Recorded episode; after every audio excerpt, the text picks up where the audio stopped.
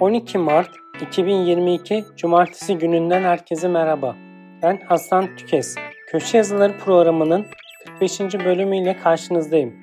11 Mart 2022 tarihinde çalışma hayatına ilişkin olarak yayınlanmış köşe yazılarına başlıklar halinde yer verilecektir. 11 Mart 2022 tarihli köşe yazıları Kardelen Demiral Mesafeli satış sözleşmeleri ve tüketici hakları e-ticaret Umut Özceylan Elektronik alışveriş sitelerine üyelikte kişisel veriler sorunu Cem Kılıç Kötü niyetli fesihte tazminat hakkı doğar Cihangir Özkök 2021 yılı gelirlerinin toplanmasında dikkat edilecek hususlar Ekrem Sarısu EYT yasasını beklemek gerekiyor.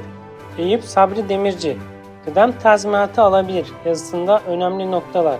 Hülya Maç Kayıtlı Kadın İstihdamının Desteklenmesi Projesi İsa Aras Promosyon ödemelerinden gelir ve damga vergisi kesilir mi?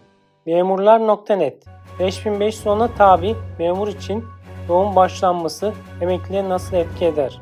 Memurlar.net Emniyet mensupları 1999 öncesi hizmetlerini borçlanarak emeklilik yaşını öne çekebilir mi?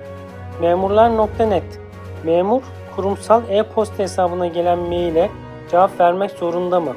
Musa Çakmakçı Ücretsiz izin sürelerinin kıdem tazminatı hesabından düşünmesi gerekir mi? Nedim Türkmen Sitede evi olanlara ortak alan mükellefiyeti Özgür Akkaya Sahte belge düzenleme tespiti nedir? Resul Kurt Hangi mesleklerde işbaşı eğitimi düzenlenemeyecek? Resul Kurt Tarafların anlaşması İkale sözleşmesi ile iş sözleşmesinin sona erdirilmesi sgkrehberi.com Aile yardımı ödeneğinin kesileceği haller nelerdir? Yayınımızda çalışma hayatına ilişkin köşe yazılarına başlıklar halinde yer verildi.